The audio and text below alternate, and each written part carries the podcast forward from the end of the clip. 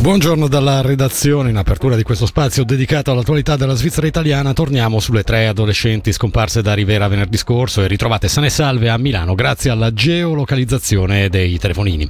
Sentiamo Michele Sedili. Siamo felici che sia andato tutto bene. Così si è espressa, interpellata da Tio 20 Minuti, la mamma di una delle tre ragazze tra i 14 e i 15 anni di età, rintracciate ieri a Milano dopo la diffusione dell'avviso di scomparsa nei giorni scorsi da Rivera. La polizia cantonale non aveva dal canto suo fornito ulteriori informazioni né sulla modalità del ritrovamento né sul loro stato di salute. Va però specificato che non si tratta del primo caso, soprattutto negli ultimi mesi, di adolescenti che spariscono dal Ticino per poi essere rintracciate alcuni giorni dopo a Milano. Interpellato dalla RSI, il direttore di Pro Juventute, Ilario Lodi, ha spiegato che il numero in aumento di giovani che scappano da casa è sintomo di un problema strutturale. Gli adulti nutrono delle aspettative nei confronti dei giovani che, spiega Lodi, non collimano con i bisogni educativi dei giovani stessi. Non bisogna comunque colpevolizzare le famiglie, ha aggiunto, perché i giovani sono costantemente in contatto anche con il resto del mondo. È partita la campagna di reclutamento dei pompieri ticinesi che hanno organizzato una serata informativa pubblica per martedì 12 settembre alle 20 in varie sedi. Una delle novità riguarda i limiti di età estesi fino ai 60 anni mentre finora il limite era fissato a 40. Un'altra grande novità riguarda invece il focus sul pompiere di montagna, una risorsa specialistica a protezione del patrimonio boschivo cantonale, sempre più interessato dagli incendi. Tutte le informazioni su www.diventapompiere.ch. Prodotti igienici gratuiti nelle scuole durante l'anno scolastico 2022-2023 si è svolto un progetto pilota in tal senso in 11 istituti cantonali.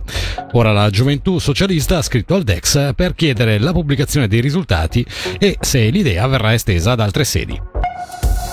Per quali motivi si è deciso di rimuovere tutti i cestini dal quartiere di Besso e quanto chiesto dal gruppo del centro al municipio di Lugano in un'interrogazione. Si tratta infatti, stando a quanto riportato nel testo con primo firmatario Lorenzo Pianezzi, di un'eliminazione della quale nemmeno la commissione di quartiere era informata. Infine parliamo di eventi e più di 150 vetture di 40 marche diverse esposte nell'area centrale che va da Piazza Dante a Piazza Luini. Da giovedì 7 a domenica 10 settembre torna Autonassa organizzata dal gruppo luganese di UPSA, Unione Professionale Svizzera dell'Auto, e dall'associazione Vianassa in collaborazione con la città di Lugano.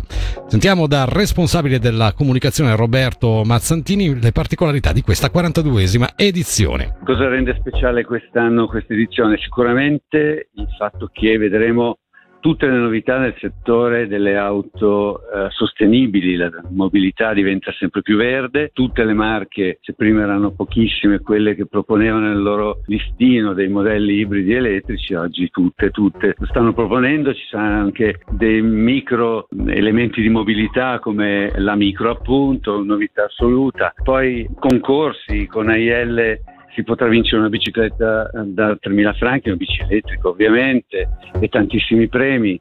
Io direi che come sempre eh, questo salone all'aperto che da 42 edizioni porta in Via Nassa nel cuore del, dello shopping di Lugano tutte le novità del settore è un momento importante e imperdibile per tutti, per le famiglie, perché ci sono comunque i gonfiabili per i bambini, per chi ama le vetture sportive, per chi cerca una familiare, insomma anche veicoli professionali, direi che Autonassa è la risposta per tutte le esigenze della mobilità.